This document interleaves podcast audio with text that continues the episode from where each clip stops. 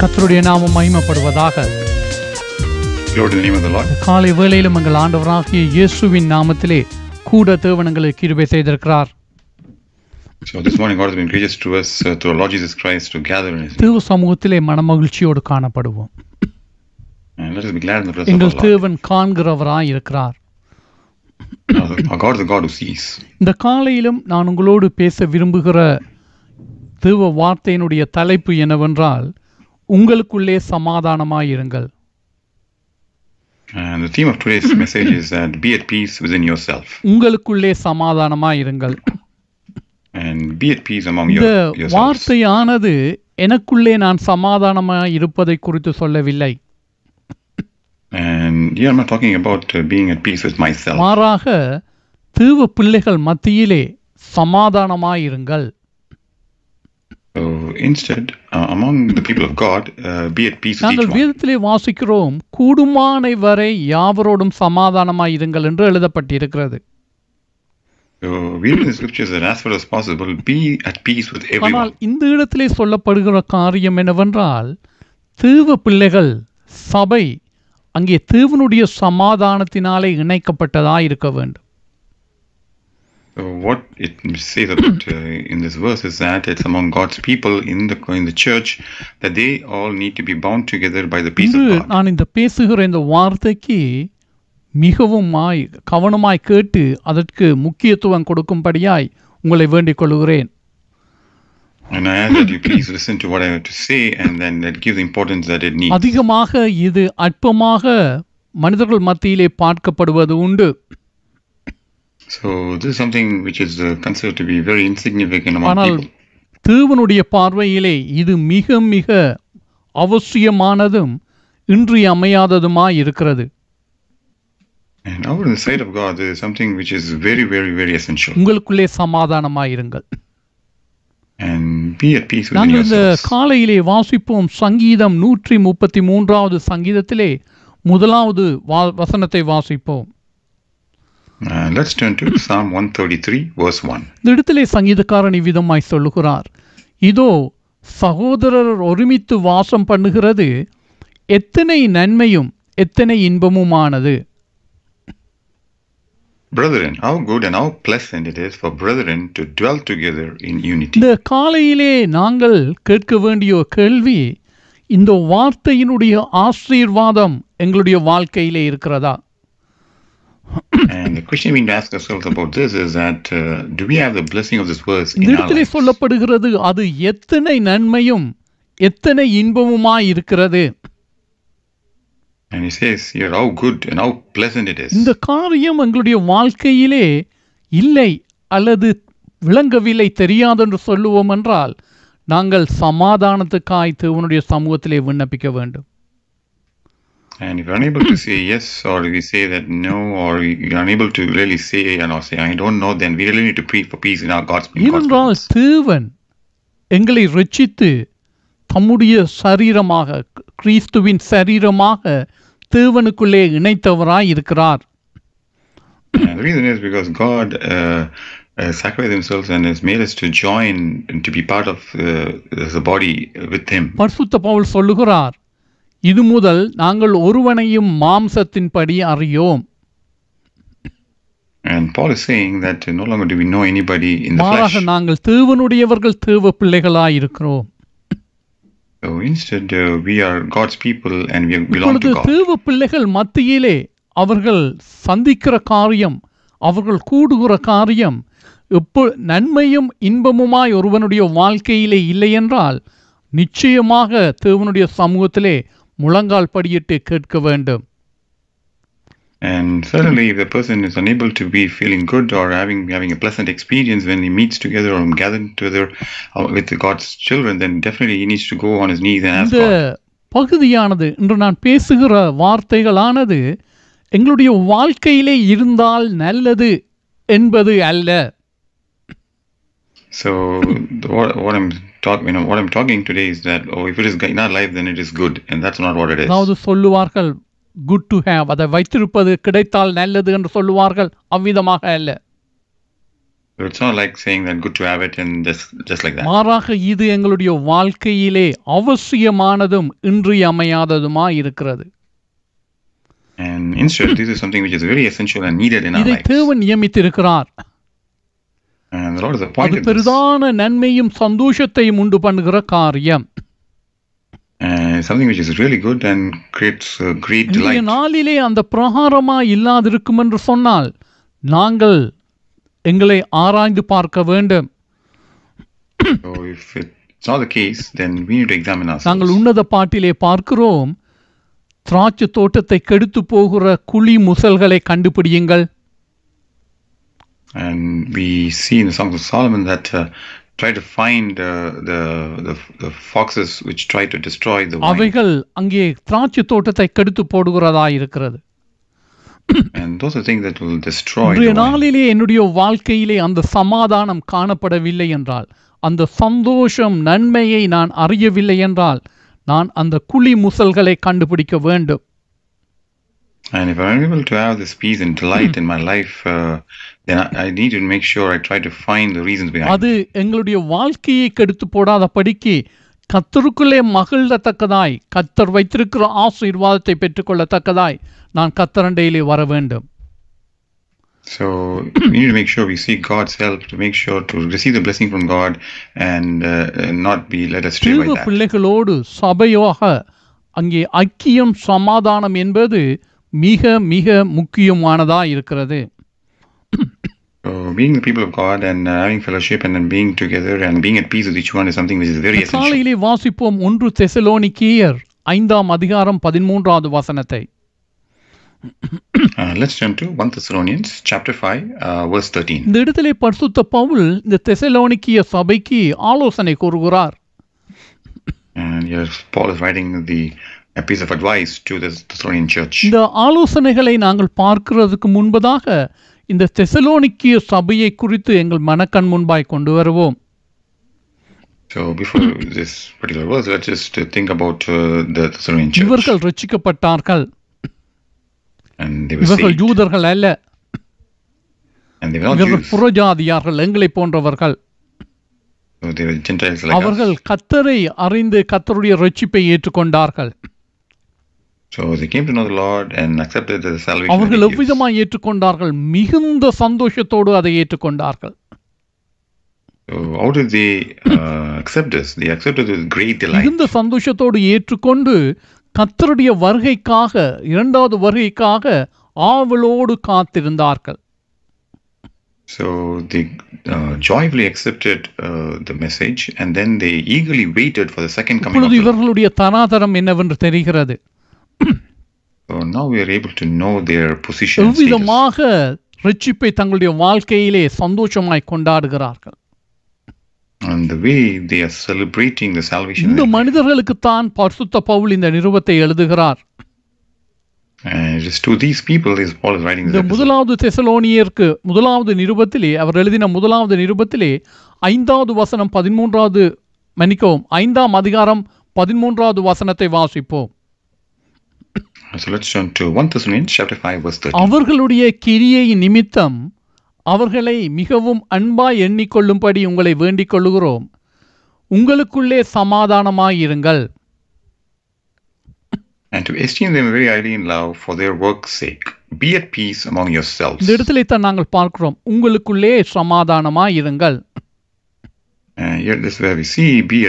கர்த்தருடைய yourselves. வருகைக்கு ஆயத்தமாகி ஆயத்தமாகி கொண்டிருக்கிற அந்த சபையாரை பார்த்து சொல்லுகிறார் உங்களுக்குள்ளே சமாதானமாயிருங்கள் And for the people who are waiting for the second coming of the Lord, he's saying to them, uh, be at peace among இந்த yourselves. வார்த்தையானது இந்த செயலானது எல்லா தேவ பிள்ளைகளுடைய வாழ்க்கையிலும் அவசியமானதா இருக்கிறது So this particular action, this is something which is very essential in the life of each child இது. இல்லை என்று சொன்னால் அது பிசகி போனதாய் காணப்படுகிறது And if this is uh, not seen, then it it means that it is something uh, which is uh, being uh, de- which is uh, Dysfunction. uh, declining, அது கிரியை செய்ய முடியாதபடி இருக்கிறது and they're unable to do the works. நாங்கள் கர்த்தருடைய சமூகத்திலே இந்த காரியத்தை குறித்து கவனம் உள்ளவர்களாய் இருக்க வேண்டும் So regarding this, we should be very careful in the presence of கர்த்தருடைய God. வருகைக்கு ஆயத்தப்படுகிறவர்கள் அங்கே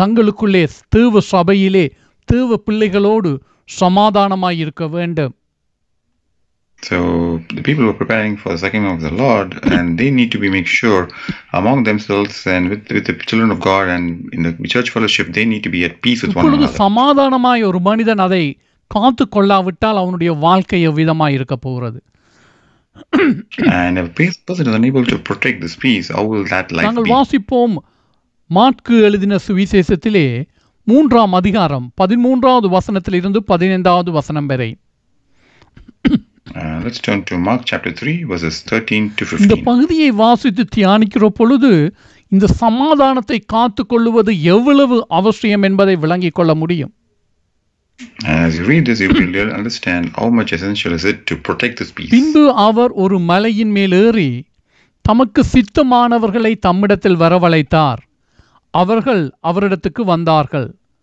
அப்பொழுது அவர் பன்னிரண்டு பேரை தெரிந்து கொண்டு அவர்கள் தம்மோடு கூட இருக்கவும் பிரசங்கம் பண்ணும்படியாக தாம் அவர்களை அனுப்பவும் வியாதிகளை குணமாக்கி பிசாசுகளை துரத்தும்படிக்கு அவர்களை அதிகாரமுடையவர்களாய் இருக்கவும் அவர்களை ஏற்படுத்தினார் And he went up on the mountain and called to him those he himself wanted, and they came to him.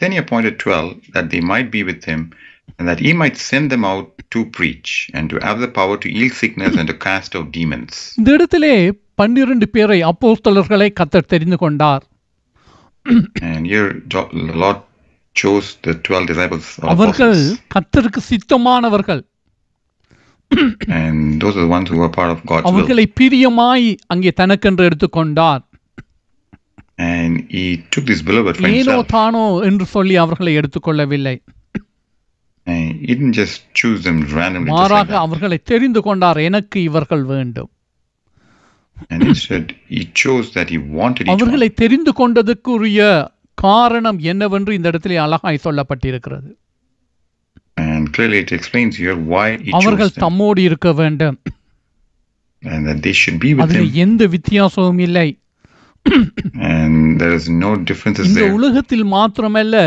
இந்த வாழ்க்கை முடிந்த பிற்பாடும் அவர்கள் தம்மோடு இருக்க வேண்டும் என்று கத்தர் விரும்பினார் And it was the Lord desire that not, not just during the earthly times, but also after they leave the earth and they go, that he wants them to be with ஏனென்று him. சொன்னால் நாங்கள் வாசிக்கிறோம் கத்தர் ஜெபிக்கும் பொழுது ஜெபித்தார் நான் எங்கே இருக்கிறேனோ அங்கே இவர்களும் இருக்கும்படி நீர் அருள வேண்டும் And because when he, we see that when he's praying, he's saying that uh, so that they they will be where I am. அவர் தேவன் தமக்கு தந்த எல்லாரையும் ஆரம்பம் முதலே காத்து வந்தார் And each one the Lord gave it to him. The Lord protected him, them all from the ஆகவே beginning. தேவன் கத்தர் இந்த இடத்திலே அவர்களை அழைத்ததனுடைய நோக்கம் தம்மோடு கூட இருக்க வேண்டும் So the purpose of the Lord calling each one is that they should all be அவர்கள் with him. செய்ய வேண்டிய வேலை இருக்கிறது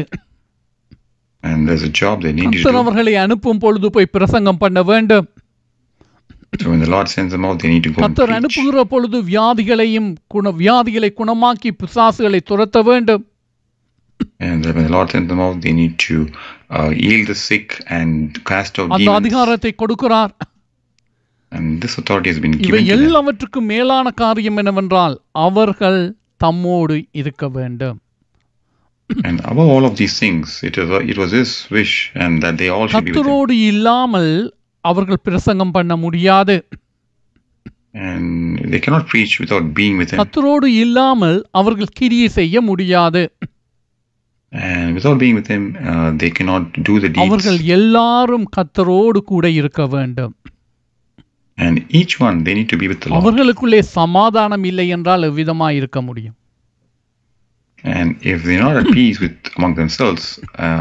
ஒரு be? முறை அவர்களுக்குள்ளே சமாதானம் இல்லாத நிலை வந்தது So there was a point, well, there was a point when one, one, one time they didn't have peace within கத்தர் themselves.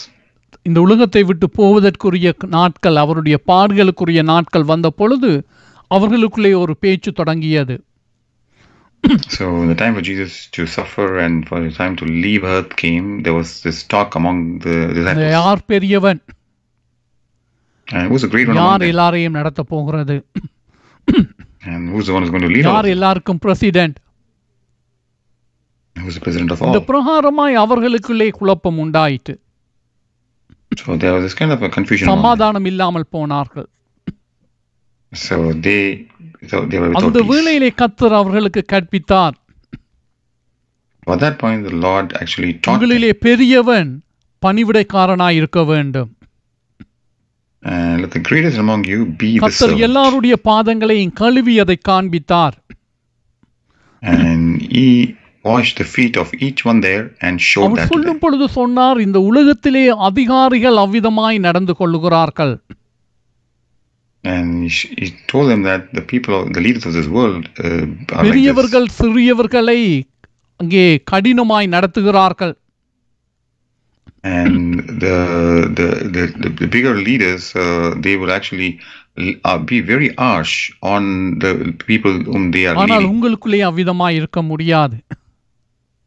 And however, that cannot be the case நீங்கள் among you. சகோதரராய் ஒரே சரீரமாய் காணப்பட வேண்டும் And you should be like brothers, and you should be as one ஒருவன் body. அதை ஏற்றுக்கொள்ளவில்லை அந்த. மனிதன் அந்த காரியத்துக்கு தன்னை ஒப்பு கொடுக்கவில்லை And this person did not submit to அதனாலே. அவன் கத்தரை காட்டி கொடுத்தான் And for that reason, he இங்கு betrayed. தேவனுக்கு விரோதமாய் பாவம் செய்தான் And for that reason, he sinned அவன். அநியாயத்தின் கூலியை விரும்பினான் And he wanted the wages of இந்த unrighteousness. உலகத்தின் காரியத்தை தேடி தன்னுடைய வாழ்க்கையை அழித்துக் கொண்டான் And seeking of the things of this world, uh, he destroyed his own அதற்கு life. அடித்தளமாய் அவனுடைய வாழ்க்கையிலே இருந்தது சகோதரருக்குள்ளே சமாதானம் இல்லாத காரியம் And uh, the bottom of all of this, in his heart, what was there was not being at peace with his அவன் அந்த. நாட்களிலே இருந்த பொழுது ஜூதாஸ் அந்த நாட்களிலே இருந்த பொழுது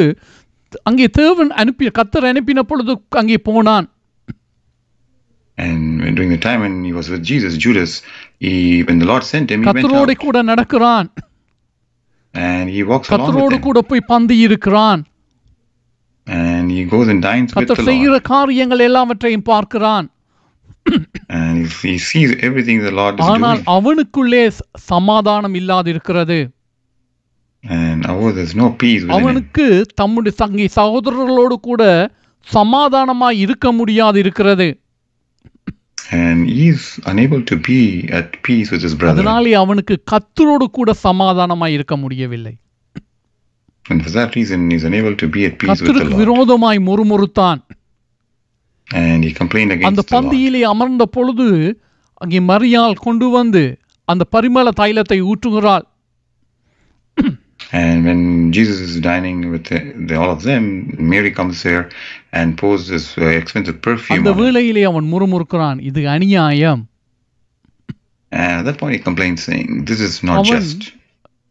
ஏழைகளை குறித்து கவலைப்படவில்லை அவனுடைய இருதயத்திலே களவு இருந்தது And it's not that he really cared about the poor. What was in his heart was that uh, to an out of வேதம் a அதை thief. அழகாய் தெளிவாய் சொல்லுகிறது And the scriptures are very clear. About அவனுக்குள்ளே that. களவு பணத்தை குறித்த ஆசை களவு இருந்ததினாலே அவன் கத்தரை காட்டி கொடுக்க முற்பட்டான் And because uh, he was stealing the money and he had the heart of a thief, he determined that he's going to betray the. மனிதனுக்கு தன்னுடைய சகோதரர் அப்போஸ்தலர்கள் கத்தரோடு கூட சமாதானம் இல்லை So he was not at peace with the Lord or with the brethren, though he was with. கத்தருடைய சபையிலே சமாதானம் இல்லை And in the church, there is no peace. கத்தர் உண்டு பண்ணின அமைப்பிலே சமாதானம் இல்லை And in the, he's not at peace with uh, the organization the Lord has made. அவனுக்கு அந்த இடத்திலே குறை காண்கிறது தான் காரணமாய் இருக்கிறது And for him, it is only about அவன் complaining. குறை கண்டு கொண்டான் ஏன் இதை அநியாயமாக்குகிறீர்கள் And he started to find fault, saying, Why are you trying to uh, uh, அந்த குறைக்கு காரணம் அவனுடைய இருதயத்திலே பொல்லாப்பு இருந்தது. And the reason behind that was that uh, there was deceit in ஆகவே his ஒரு. தேவ பிள்ளையினுடைய வாழ்க்கையிலே அவனுக்கு சபையிலே சகோதரரோடு கூட ஐக்கியப்பட முடியாமல் சமாதானம் இல்லாமல் இருந்தால் அவன் ஆராய்ந்து பார்க்க வேண்டும் அவனுடைய இருதயத்திலே பயங்கரமான பொல்லாப்பு தோன்றுவதற்கு ஆயத்தமாய் இருக்கிறது So when a person is unable to be at uh, peace uh, with the church in our with the people and in fellowship, they need to really examine and see uh, that there is a there is a this great uh, uh, um, deceit or great thing that is there in his heart, and make sure he identifies that. கத்தரிடத்திலே அந்த மனிதன் வர வேண்டும் So he needs to get go to the கத்தர் Lord, அழைத்தார் and the Lord கத்தர் called, ஆசீர்வதித்தார் and the Lord blessed, கத்தர் உயர்த்தினார் and the Lord கத்தர் பொறுப்பை கொடுத்தார் கத்தர் ஊழியத்தை கொடுத்தார் நல்ல சித்தமுடையவராய் இருந்தார் அவர். விருப்பமுள்ளவராய் காரியங்களை செய்தார்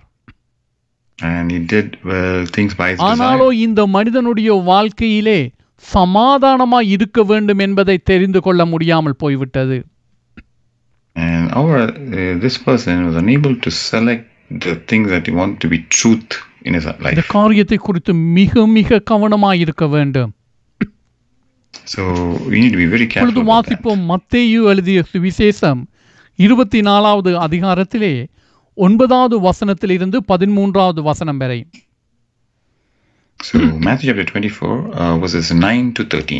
உலகத்தின் முடிவு காலத்தை குறித்து கத்தர் இந்த இடத்துல சொல்லுகிறார் அப்பொழுது times. உங்களை உபத்திரவங்களுக்கு ஒப்புக் கொடுத்து உங்களை கொலை செய்வார்கள். என் நாமத்தின் நிமித்தம் நீங்கள் சகல ஜனங்களாலும் பகைக்கப்படுவீர்கள்.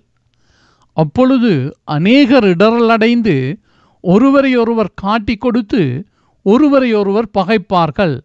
அநேகம் கள்ள கள்ளத்தீக்க தரிசிகளும் எழும்பி அநேகரை வஞ்சிப்பார்கள்.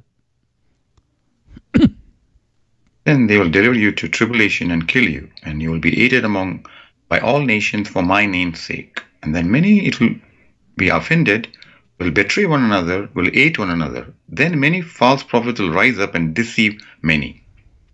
அக்கிரம மிகுதியாவதினால் அநேகருடைய அன்பு தணிந்து போம் முடிவு பரியந்தம் நிலை நிற்பவனே ரட்சிக்கப்படுவான்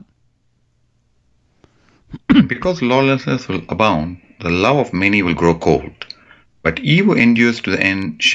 உலகத்தின் முடிவை குறித்து அந்த நாட்களிலே நடைபெறப் போகிற காரியத்தை குறித்து கத்தர் சொல்லியிருக்கிறார் And here the Lord is talking about the end times and what will happen exactly during the நாங்கள். பார்க்கிறோம் அந்த இடத்திலே கத்தர் சொல்லுகிறார் ஒருவரை ஒருவர் பகைப்பார்கள் And here he- he's saying uh, one will hate the other ஒருவரை ஒருவர் காட்டி கொடுப்பார்கள் and will betray one அது. எப்பொழுது நடைபெறப் போகிறது And when is that அது going to happen? உலகத்தின் முடிவு நாட்களிலே நடைபெறப் போகிற காரியம் அந்த. நாட்களிலே உங்களை உபத்திரவங்களுக்கு ஒப்புக் கொடுத்து உங்களை கொலை செய்வார்கள் என் நாமத்தின் நிமித்தம் நீங்கள் சகல ஜனங்களினாலும் பகைக்கப்படுவீர்கள் you will be delivered by uh, up to tribulation and they'll kill you. You will be hated by all nations for my name's sake. பிரியமானவர்களே அந்த நாள் இன்னும் வரவில்லை And beloved, this day is not நாங்கள். உபத்திரவங்களுக்கு இன்னும் ஒப்புக் கொடுக்கப்படவில்லை and we have not been given into எங்களை கொலை செய்யும்படியாய் ஒப்புக் கொடுக்கப்படவில்லை and we have not been given to be கர்த்தருடைய killed. நாமத்தின் நிமித்தம் சகல ஜனங்களினாலும் நாங்கள் இன்னும் பகைக்கப்படவில்லை. And we are yet to be hated by all nations for the Lord's name. ஆனாலும் சபைகளிலே தீவ பிள்ளைகள் அநேகர் ஒருவரை ஒருவர் குறித்து இடரல் அடைகிறார்கள்.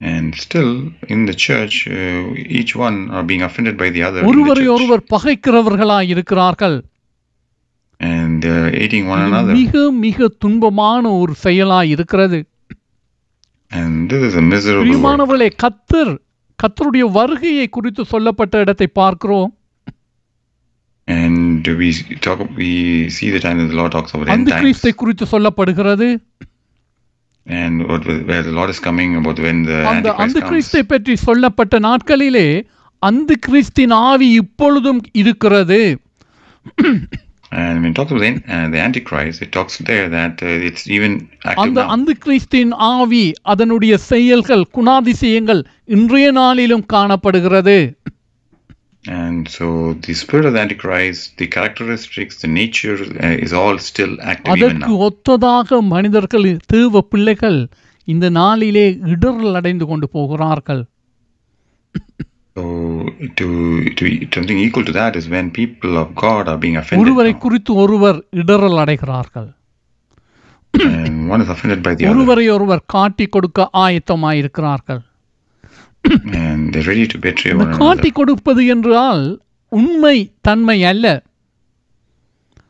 So betrayal is not something to uh, something which is connected to truth. மாறாக அந்த அந்த நபர் அங்கே அழிவை காண வேண்டும் அவருக்கு பொல்லாப்பு நடக்க வேண்டும் என்று சொல்லி அதிலே கவனம் உள்ளவர்களாய் இருக்கிறார்கள் So the focus here is that the other person should face suffering and should be destroyed. Judas கத்தரை காட்டி கொடுத்தான் And Judas betrayed the Lord. இயேசுவை காட்டி கொடுத்த பொழுது இவர்தான் இயேசு என்று சொல்லி அப்படி சொல்லவில்லை So when he betrayed Jesus, he didn't say, "Oh, this is Philip Jesus." இடத்திலே கிரேக்கர்கள் வந்து சொன்னார்கள் ஐயா நாங்கள் இயேசுவை காண வேண்டும் And people came to Philip and asked him, the Greeks and asked him, saying that "I- we want to see Jesus. பிலிப்பு அதை அந்திரையாக்கு சொல்லி அந்திரையா வந்து இங்கே இயேசு கிறிஸ்துவிடத்திலே சொல்லுகிறார் And so Philip then says that to Andrew, and then Andrew says that, uh, comes and tells that to the Nathan Lord. வேலிடத்திலே போய் சொல்லுகிறார் நாங்கள் மெஸ்ஸியாவை கண்டோம்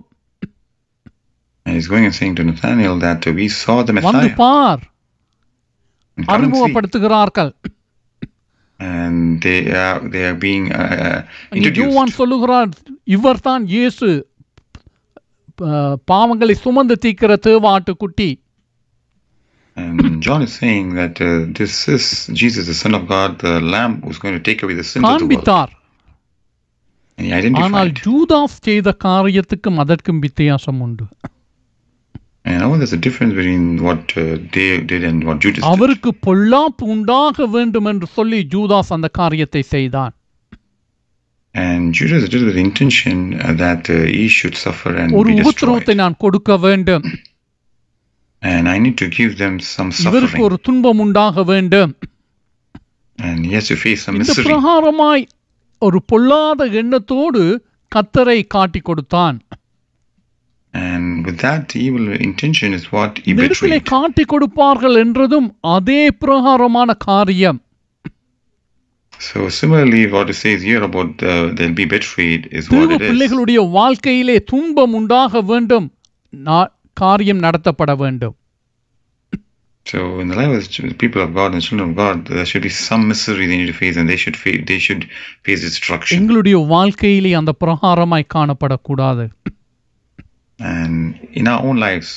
உங்களுக்குள்ளே. சமாதானமாய் இருங்கள் என்ற வார்த்தை எங்களுக்குள்ளே அது உண்மை உள்ளதாய் காணப்பட வேண்டும் And the verse saying that be at peace within yourselves, uh, it shall be something which should be very true and should something which should be in our uh, truth in our உலகத்தின். முடிவிலே நடைபெற போகிற காரியத்தை குறித்து கத்தர் சொன்ன பொழுது சொல்லுகிறார் முடிவு பரியந்தம் நிலை நிற்பவனே ரட்சிக்கப்படுவான் And really, in time, the Lord is saying, He's talking about a lot of things, and then He's saying, and he who endures till the very end shall தன். சகோதரனை பகைக்கிறவன் முடிவு பரியந்தம் நிலை நிற்கிறவன் அல்ல And he who hates his brother is not the one who stands till the நான் very தேவ end. பிள்ளைகளை குறித்து சொல்லுகிறேன் And I'm talking about the children of God. சபையிலே தன்னுடைய சபையிலே இருக்கிற தேவ பிள்ளையை பகைக்கிற ஒருவன் முடிவு பரியந்தம் நிற்பவன் நிலை நிற்பவன் அல்ல And a person uh, who hates his own brethren in the church will not endure till the very end. தன்னுடைய சபையிலே தேவ சபையிலே உள்ள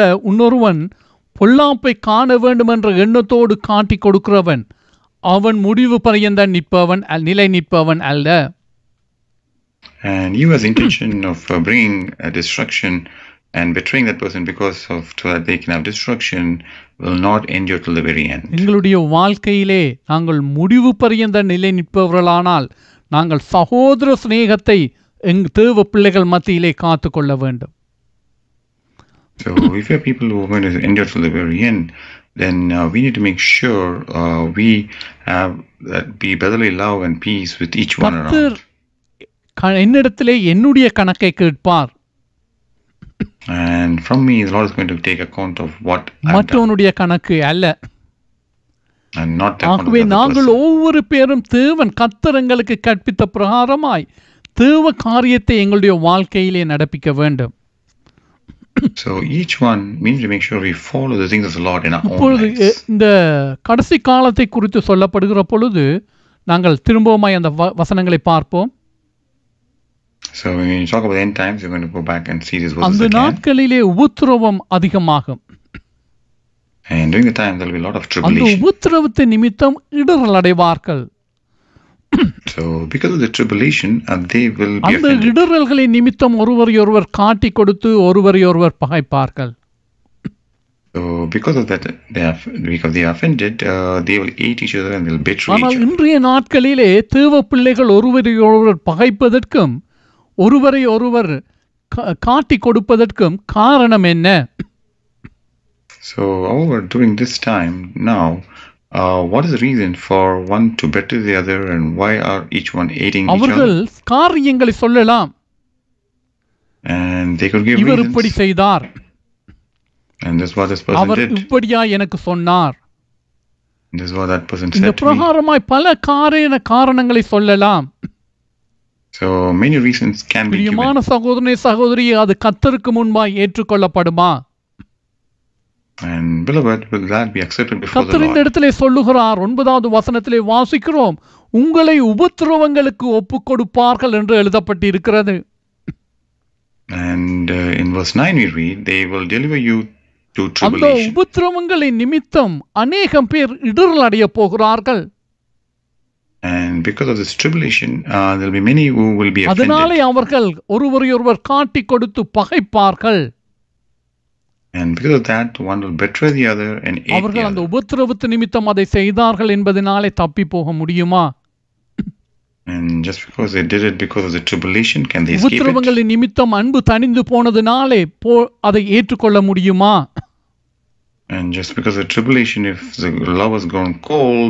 அவர்கள்? முடிவு பரியந்தம் நிலை நிற்பவர்கள் என்று எண்ணப்படுமா And will be considered that they are the ones who are staying and enduring to the very end?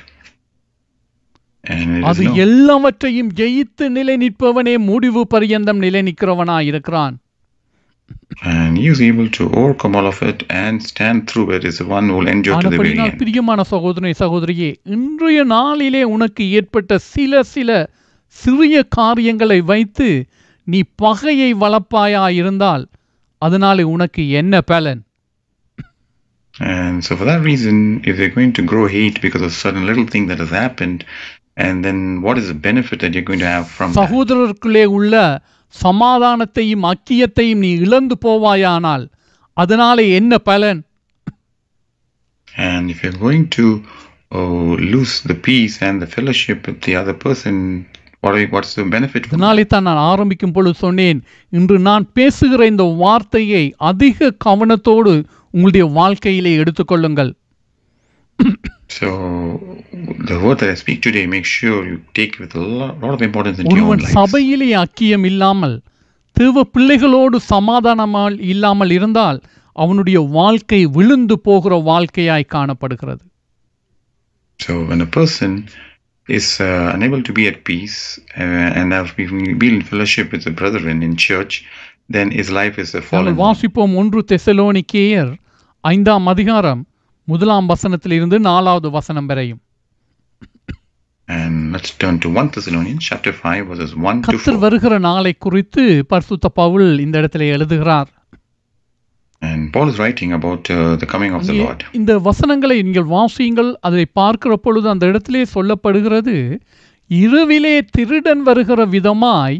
கத்தருடைய நாள் வருமென்று நீங்களே நன்றாய் அறிந்திருக்கிறீர்கள் And it is written here clearly that, brethren, uh, you're not in darkness, so that is this day should overtake you as a நீங்கள் thief. எல்லாரும் இதை நன்றாய் அறிந்திருக்கிறீர்கள் And all of this you know perfectly well. இரவிலே திருடன் வருகிற விதமாய் கத்தருடைய நாள் வரும் And that the day of the Lord comes as a thief அது in the night. மாத்திரமல்ல சமாதானமும் சவுக்கியமும் உண்டென்று அவர்கள் சொல்லுகிற பொழுது கர்ப்பவதியானவளுக்கு வேதனை வருகிறது போல அழிவு சடுதியாய் அவர்கள் மேல் வரும் அவர்கள் தப்பி போவது இல்லை For when they say peace and safety, then sudden destruction comes upon them as labor pains upon a pregnant woman, and they shall not escape. கத்தருடைய வருகை வருகிற கத்தர் வருகிற நாளிலே அங்கே மனிதர்கள் நியாயம் தீர்க்கப்படுவார்கள் So on the day of the Lord, people will be judged. விரோதமானவர்கள் ஒவ்வொரு பேரும் துன்பத்தை அனுபவிப்பார்கள் anyone who was against God, uh, they would இந்த suffer. காரியத்தை குறித்து அவர் சொல்லுகிறார் அந்த நாளிலே நீங்கள் பிடிபட்டு போகாதபடிக்கு நாங்கள் எச்சரிக்கை உள்ளவர்களாய் காணப்பட வேண்டும் so that you don't get caught in those things uh, and fall prey to that, you should be very careful. அந்த regarding நாள் ஒரு திருடனைப் போல எங்கள் மீது வரக்கூடாது But that day should not come upon us as a thief in யார் the night. மீது அது திருடனைப் போல வரப்போகிறது So on whom is it going to come as a thief? அந்தகாரத்தில் உள்ளவர்கள் இருளில் உள்ளவர்கள் மீது அது திருடனைப் போல எதிர்பாராத நேரத்திலே வருகிறதா இருக்கிறது And for people in darkness, it is coming at, at an time when they are not aware of, uh, and it will be something they'll be surprised இங்கே by. வெளிச்சத்திலே உள்ளவர்களுக்கு அவ்விதமாய் நடப்பது இல்லை And ours, for the people who are living in the light, it's not the இப்பொழுது நாங்கள் case. வெளிச்சத்திலே உள்ளவர்களானால் இந்த வேளையிலே எங்களுடைய வாழ்க்கையை ஆராய்ந்து பார்க்க வேண்டும் தேவ வார்த்தையின்படி இது என்னிடத்திலே காணப்படுகிறதா So if I say that I'm in the light, then I need to mm, s- question myself, saying, is it up- is it in my life acco- uh, according to the நான் word of God? வெளிச்சத்திலே இருக்கிறவனாய் இருந்தால் நான் தேவனுடைய வார்த்தையின்படி நடக்கிறவனாய் காணப்படுவேன் And if I'm in the light, then I will be a person who's walking according to the word of God. காரியத்தை அவர் சொல்லிக் கொண்டு வருகிற பொழுது தெசலோனியர் ஒன்று தெசலோனியர் ஐந்தாம் அதிகாரத்திலே இந்த நாட்களை குறித்து அவர் சொல்லிக் கொண்டு வருகிற இடத்திலே தான் சொல்லுகிறார். நாங்கள் முன்பதாய் வாசித்தோம் பதிமூன்றாவது வசனத்திலே உங்களுக்குள்ளே சமாதானம் உள்ளவர்களாயிருங்கள் So as he's talking about the end times and things that will happen during the time, is is that's when he's mentioning be as. உங்களுக்குள்ளே சமாதானம் peace among உள்ளவர்களாயிருங்கள் ஏனென்று சொன்னால் கர்த்தருடைய நாள் ஒரு திருடனைப் போல உங்கள் மீது வரக்கூடாது So because the day of the Lord will come as a thief in the night, we need to make sure that your peace, you're at peace with your, கர்த்தருடைய yourselves. நாள் வருகிற பொழுது ஒரு தேவ பிள்ளையினுடைய வாழ்க்கையிலே ரட்சிக்கப்பட்ட ஒருவனுடைய வாழ்க்கையிலே சமாதானம் இல்லாமல் இருந்தால் தன் சகோதரர்களோடு சமாதானம் இல்லாமல் இருந்தால் அவனுடைய நிலை என்னவா இருக்க போகிறது So when the day of the Lord comes and the person and the Lord comes and the day of the Lord is there, then what will be the condition of the person who's not at peace? அதை குறித்து நீங்கள் என்ன சொல்ல முடியும் So regarding that, what can பொழுது you say? வாசிப்போம் ஜோவான் எழுதின சுவிசேஷம் பதிமூன்றாம் அதிகாரத்திலே முப்பத்தி நாலு முப்பத்தி ஐந்தாவது வசனங்களை வாசிக்கப் போகிறோம் So turn, let's turn to John chapter 13, verses 34 and 35. நீங்கள் ஒருவரில் ஒருவர் அன்பாயிருங்கள் நான் உங்களில் அன்பாயிருந்தது போல நீங்களும் ஒருவரில் ஒருவர் அன்பாயிருங்கள் என்ற புதிதான கட்டளையை உங்களுக்கு கொடுக்கிறேன் நீங்கள் ஒருவரில் ஒருவர் அன்புள்ளவர்களாய் இருந்தால் அதனால் நீங்கள் என்னுடைய சீஷர்கள் என்று எல்லோரும் அறிந்து கொள்வார்கள் A new commandment I give to you that you love one another as I have loved you, that you also love one another. By this, all will know you are my disciples if you have love for one இந்த இடத்திலே another. கத்தர் சொல்லுகிறார் நான் உங்களுக்கு புதிய கட்டளையை தருகிறேன் And here the Lord is saying that I'm giving you a new நீங்கள் commandment, ஒருவரில் ஒருவர் அன்புள்ளவர்களாயிருங்கள் and that you love one அந்த அன்பை another. குறித்து சொல்லுகிறார் நான் உங்களில் அன்பாய் இருந்தது போல நீங்களும் ஒருவரில் ஒருவர் அன்பாய் இருக்க வேண்டும் Uh, as I have loved you, that you also love one another. அதனாலே அறிந்து கொள்ளப்படுவீர்கள் நீங்கள் என்னுடைய சீஷர்கள் என்று And by this, you should, you will, they will know that you are my இன்றைய disciples. நாளிலே அந்த அன்பு அந்த ஐக்கியம் அந்த சமாதானம் இல்லை என்று சொன்னால் அதுக்கு பதில் என்ன So, if today that love, that peace, and that fellowship is not there, then what is the answer to கத்தர் that? வருகிற பொழுது நாங்கள் அன்புள்ளவர்களாய் சகோதர ஐக்கியம் உள்ளவர்களாய் சகோதரரிடத்திலே சமாதானம் உள்ளவர்களாய் காணப்படாதிருந்தால் அது எவ்விதமாய் கணிக்கப்படும்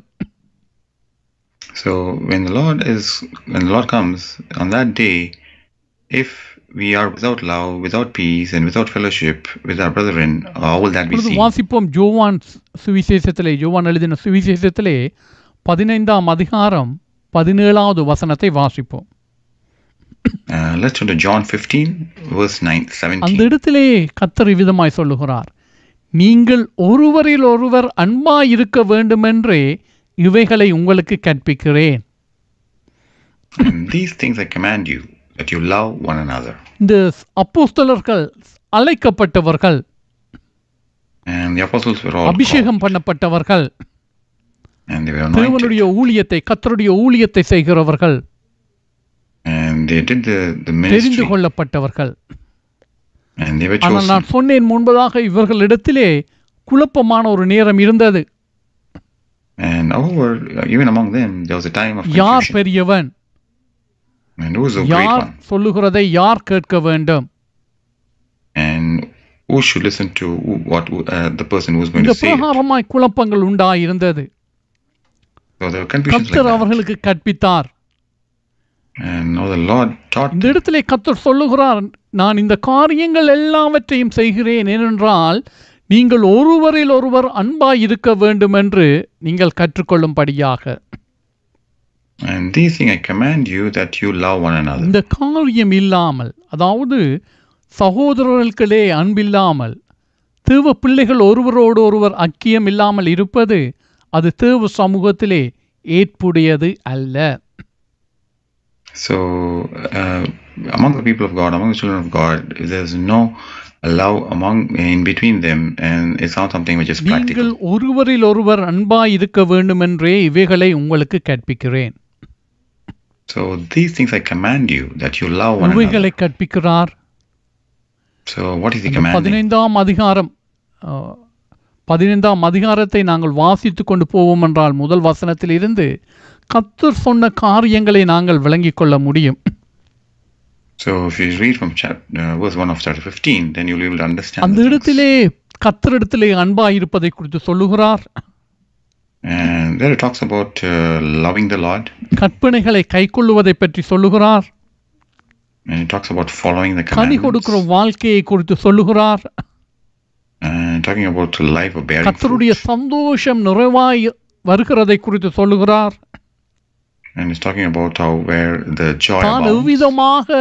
அவர்களை அன்பு செய்கிறார் ஜீவனை கொடுக்கிறார் என்று சொல்லி சொல்லுகிறார் and talks about where he, where, the way he loves them by giving his own இந்த life. பிரகாரமா இந்த காரியங்கள் எல்லாவற்றையும் சொல்லிக் கொண்டு வந்த இடத்துல சொல்லுகிறார் நீங்கள் ஒருவரில் ஒருவர் அன்பாய் இருக்க வேண்டும் என்ற இவைகளை உங்களுக்கு கற்பிக்கிறேன் And after saying all of these things, he's saying, These things I command you that you love one இந்த another. வசனத்தை நாங்கள் தியானிக்கிற பொழுது ஒருவரில் ஒருவர் அன்பாய் இருப்பது சகோதரருக்குள்ளே அக்கியம் இருப்பது எவ்வளவு அவசியமானது என்பதை நாங்கள் கண்டுகொள்ள முடியும் So as you read through this verse, uh, we can really understand how one should love the other and how the the fellowship between the brethren is so essential. பிரியமானவர்களே பிரிந்து போகிறவர்கள் இருக்கிறார்கள் And there are people who leave, பிரிந்து போகிறவர்கள் இருக்கிறார்கள் and there are people who leave, பின்வாங்கி போகிறவர்கள் இருக்கிறார்கள் நாங்கள் astray. வேதத்திலே வாசிக்கிறோம் அவர்கள் எங்களுடையவர்கள் அல்ல என்பதை காண்பிக்கும்படியாகவே பிரிந்து போனார்கள் And so that they don't belong to us is that the reason that they அதாவது leave. அவர்கள் கத்தருடையவர்களாய் வாழ விரும்பாமல் உலகத்தை நாடி போன மனிதர்களாய் இருக்கிறார்கள் So those are the people uh, who, instead of following the Lord, they wanted to go with the இன்னுமாய் world. நாங்கள் வேதத்திலே வாசிக்கிறோம் பரிசுத்த பவுல் சொல்லுகிறார் ஒரு குறிக்கப்பட்ட மனிதனை குறித்து அவனை உங்களை விட்டு நீங்கள் அகற்றி விடாமல் இருப்பது என்ன And regarding one specific person, uh, Paul is writing to them saying, Why is it that you have not removed him from your uh, congregation? கொஞ்சம் புளித்தமா மிகுதியானதை புளிக்க பண்ணும் என்பதை நீங்கள் அறியீர்களா And don't you know that a little leaven will raise the whole uh, அந்த? மனிதனுடைய வாழ்க்கையிலே வெளிப்பிரகாரமாய் பயங்கரமான பாவம் இருந்தது So in this person's life, uh, there was terrible sin outwardly. மற்றவர்களை தீட்டுப்படுத்தத்தக்கதான பாவம் அவனுடைய வாழ்க்கையிலே இருந்தது And there was sin in his life which could make other people அதனாலே. சொல்லுகிறார் அதை ஒருவனும் பின்பற்றக்கூடாது And for that reason, he's saying to them, uh, no one should அவனை சபையை. விட்டு புறம்பாக்கி விடுங்கள் And make sure to remove him from the சபையானது church. ரட்சிக்கப்படுகிறவர்களுக்குரியதா இருக்கிறது And the church is for the people to be கர்த்தருடைய saved. வார்த்தையை கேட்கிறவர்களுக்குரியதா இருக்கிறது And it is for the people who are ready to hear the wo- word. பாவத்திலே சந்தோஷப்பட்டு வாழுகிறவர்களுக்கு அல்ல And it's not for the people who love the sin and live in கர்த்தர். பாவியை நேசிக்கிறார் And the Lord loves the sinner. ஏனென்றால் அவன் பாவியாய் பாவம் செய்து கொண்டிருப்பதினாலே அல்ல And it's not because he's sinning and being in sin. மாறாக அவன் பாவத்தை விட்டு விலகி அவனுடைய ஆத்துமா ரட்சிக்கப்படும்படியாய் அவனை நேசிக்கிறார் He allows him so that he, will, he needs to be delivered from the sin and so that his soul can be அவனுடைய saved. ஆத்துமா அழிந்து போகக்கூடாது என்று சொல்லி ஆத்துமாவை நேசிக்கிறார் ஆனால் soul. இந்த நாட்களிலே கத்தர் பாவியை நேசிக்கிறார் நேசிக்கிறார் என்று சொல்லி மனிதர்கள் பாவத்திலேயே விரும்பி வாழுகிறவர்களாய் இருக்கிறார்கள் And now, nowadays, uh, saying that the Lord loves the sinner, they, they continue to live in sin. எச்சரிக்கை உள்ளவர்களாய் இருங்கள் So be நான் very இப்பொழுது careful. சொல்லுகிற வார்த்தை என்னவென்றால் தேவனுடைய சபை தேவ பிள்ளைகளை குறித்து சொல்லுகிறேன் I'm talking about uh, the people of God and people who are part of the இங்கே church.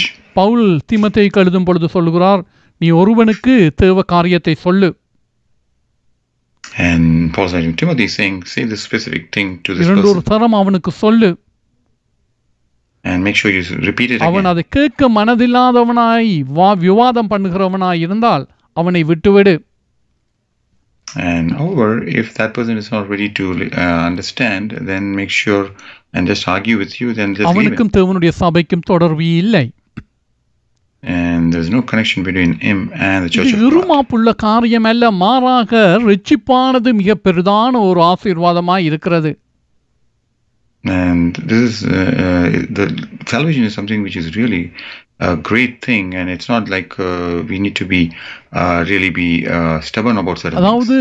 ஒருவன் மனம் விரும்பி கத்தரை அறிந்து கொள்ள விரும்பினால் கத்தரை நேசித்தால் அவனுக்கு காரியத்தை சொல்லு If a person really has a desire and a heart to really understand and wants to know, then uh, say that to him.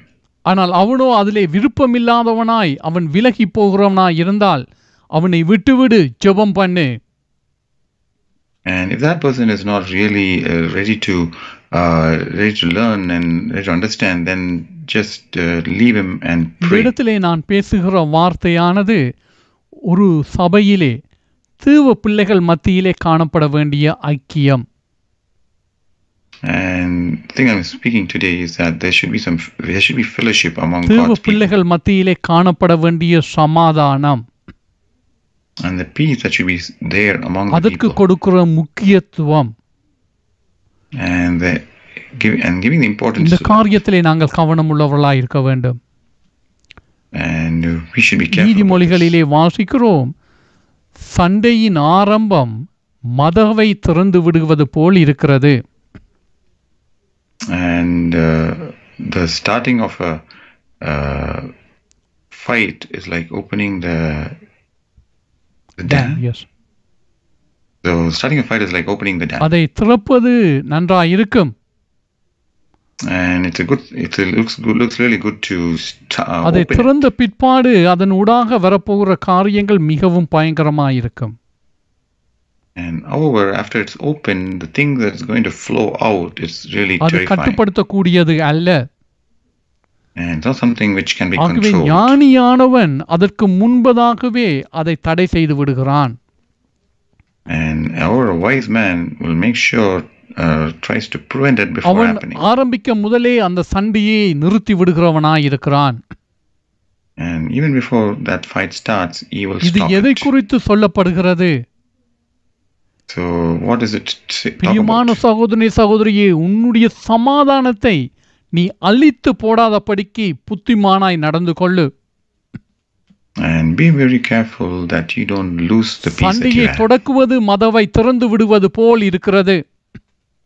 And to start a fight is like opening the door ஆனால். ஞானவானோ அவன் சீக்கிரமாய் அதை அடைத்து போடுகிறவனாய் இருக்கிறான் And a wise man will quickly shut it down. பாதிப்பு மிக பயங்கரமாய் காணப்படும் And terrible will be the நாங்கள். வாசிக்கிறோம் பிலிப்பியருக்கு எழுதின நிருபத்திலே பரிசுத்த பவுல் நாலாம் அதிகாரம் முதலாம் வசனத்தில் இருந்து நாலாவது வசனம் வரையும் சமாதானத்தை ஐக்கியத்தை குறித்து சொல்லுகிறார் And Philippians chapter, chapter 4, verses 1 to 4 is talking about fellowship and peace. காரியங்களை குறித்து நான் முன்பதாக உங்களோடு பேசி இருக்கிறேன் And about this, he has shared us வாசிப்போம் about this with us. ஆதலால் எனக்கு பிரியமும் வாஞ்சையுமான சகோதரரே எனக்கு சந்தோஷமும் கிரீடமுமானவர்களே பிரியமானவர்களே இப்படியே கத்தருக்குள் நிலைத்திருங்கள் கத்தருக்குள் ஒரே சிந்தையாய் இருக்க ஏயோதியாளுக்கும் சிந்திக்கையாளுக்கும் புத்தி சொல்லுகிறேன் Therefore, my beloved and longed for brethren, my joy and crown, so stand fast in the Lord, beloved. I implore Yodia and I implore Syntyche to be of the same mind in the Lord. அன்றியும் என் உத்தம கூட்டாளியே அவர்களுக்கு உதவியாயிருக்கும்படி உன்னையும் வேண்டிக் கொள்ளுகிறேன் அவர்கள் கிளமெந்தோ கிளமெந்தோடும் மற்ற என் உடன்வேலியாட்களோடும் கூட சுவிசேஷ விஷயத்தில் என்னோட கூட மிகவும் பிரயாசப்பட்டார்கள் அவர்கள் நாமங்கள் ஜீவ புஸ்தகத்தில் இருக்கிறது கத்தருக்குள் எப்பொழுதும் சந்தோஷமாயிருங்கள் சந்தோஷமாயிருங்கள் என்று மறுபடியும் சொல்லுகிறேன் And I urge you also, true companion, help these women who labored with me in the, with the gospel, with Clement also, and the rest of my fellow workers whose names are in the book of life. Rejoice in the Lord always. Again, I, again I will say, நாங்கள் rejoice. வாசிக்கிறோம் இரண்டாம் வசனத்திலே அங்கே சொல்லுகிறார் நீங்கள் ஒரே சிந்தியாய் இருக்க வேண்டும் என்று சொல்லி சிந்திக்கையாளுக்கும் ஏயோதியாளுக்கும் அவர் புத்தி சொல்லுகிறார் And here is advising Euodia and Syntyche that they should have the same mind. அவர்களுக்குள்ளே ஒரே சிந்தை இருக்கவில்லை And they didn't have the same இவர்கள். யார் And they? சுவிசேஷத்துக்காக பாடுபட்டவர்கள் And they're the people who labored for the இவர்கள். யார்? இவர்களுடைய பெயர்கள் ஜீவ புஸ்தகத்திலே இருக்கிறது their names are written in the book of அதனால. என்ன சொல்ல முடியும் என்னுடைய பேர் ஜீவ புஸ்தகத்திலே இருக்கிறது ஆகவே நான் விரும்பிய பிரகாரம் வாழுவேன் என்று சொல்ல முடியுமா நாங்கள்? வேதத்திலே வாசிக்கிறோம் ஜீவ புஸ்தகத்தில் இருந்து அவர் பெயரை கிறுக்கி போடுவார்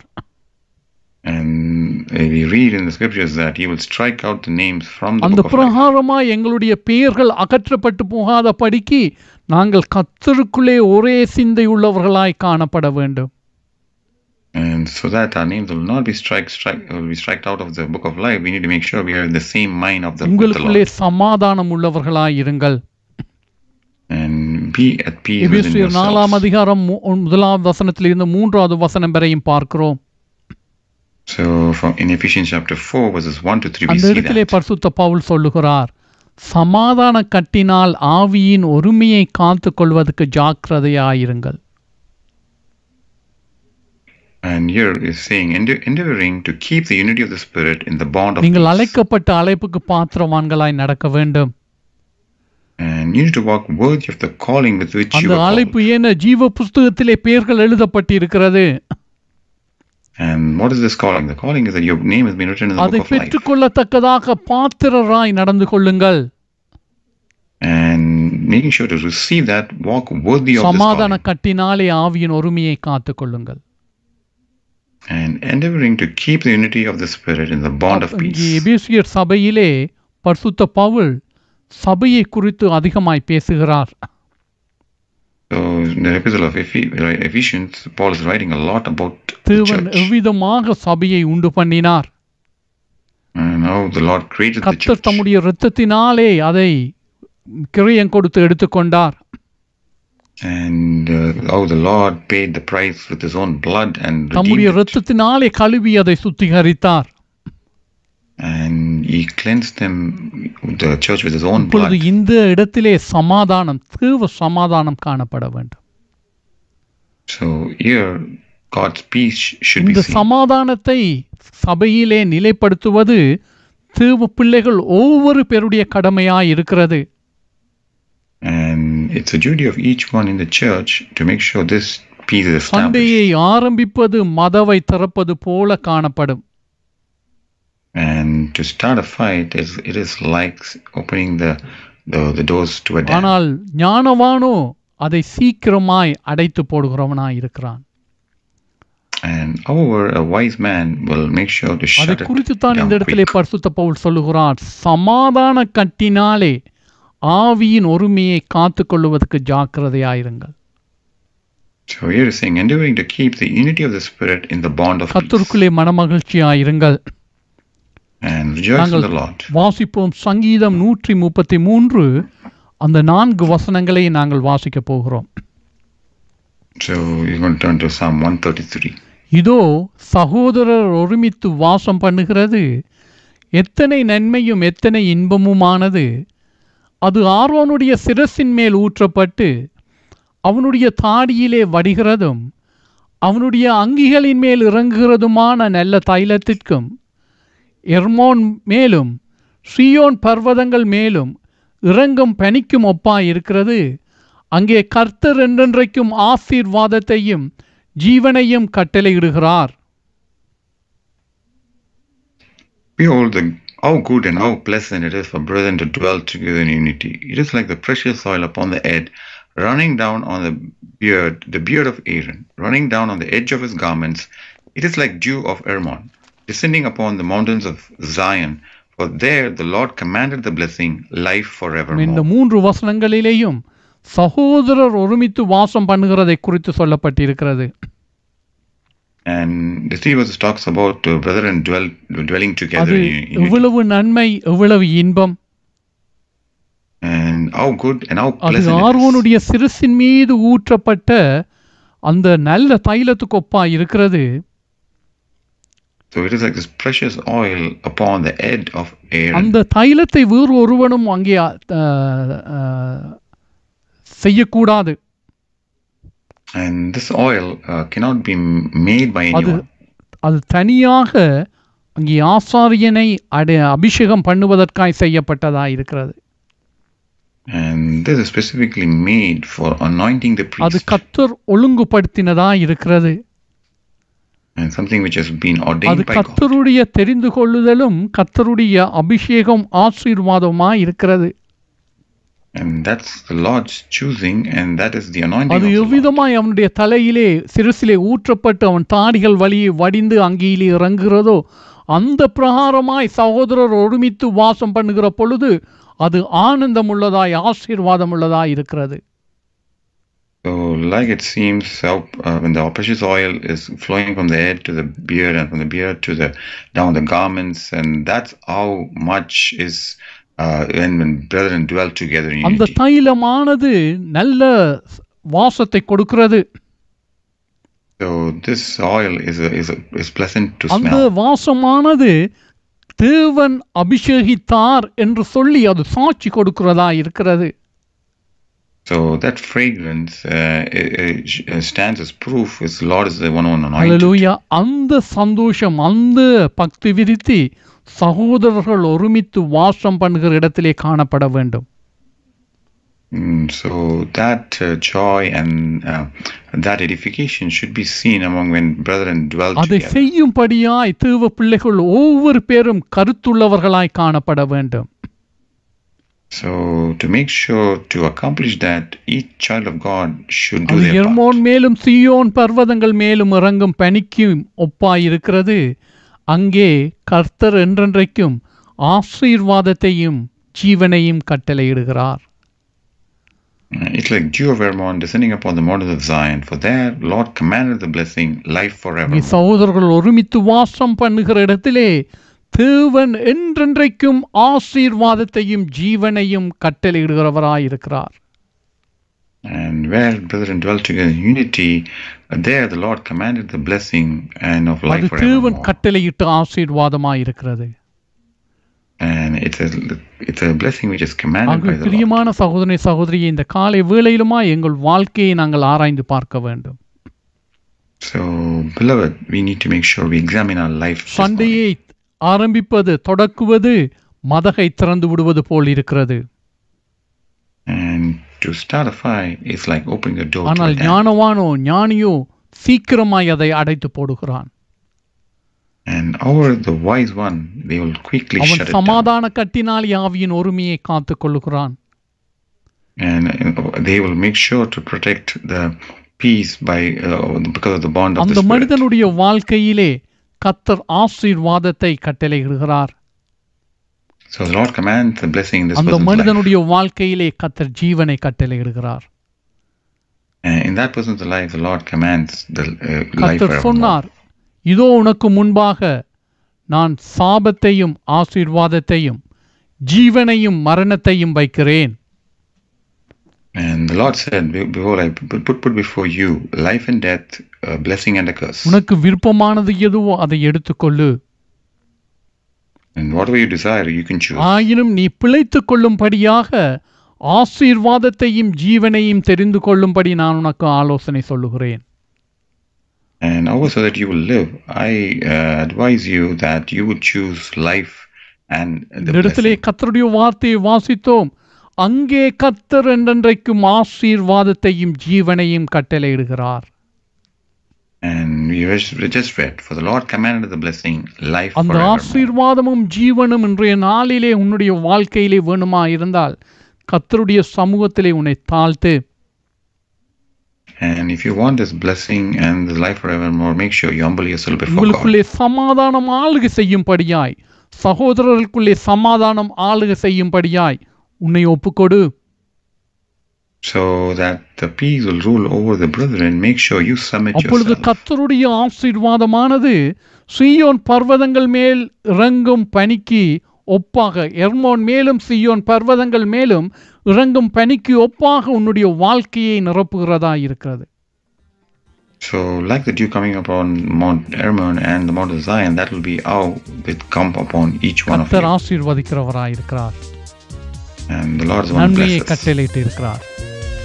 The சமூகத்திலே. எங்களை ஒப்பு கொடுப்போம்.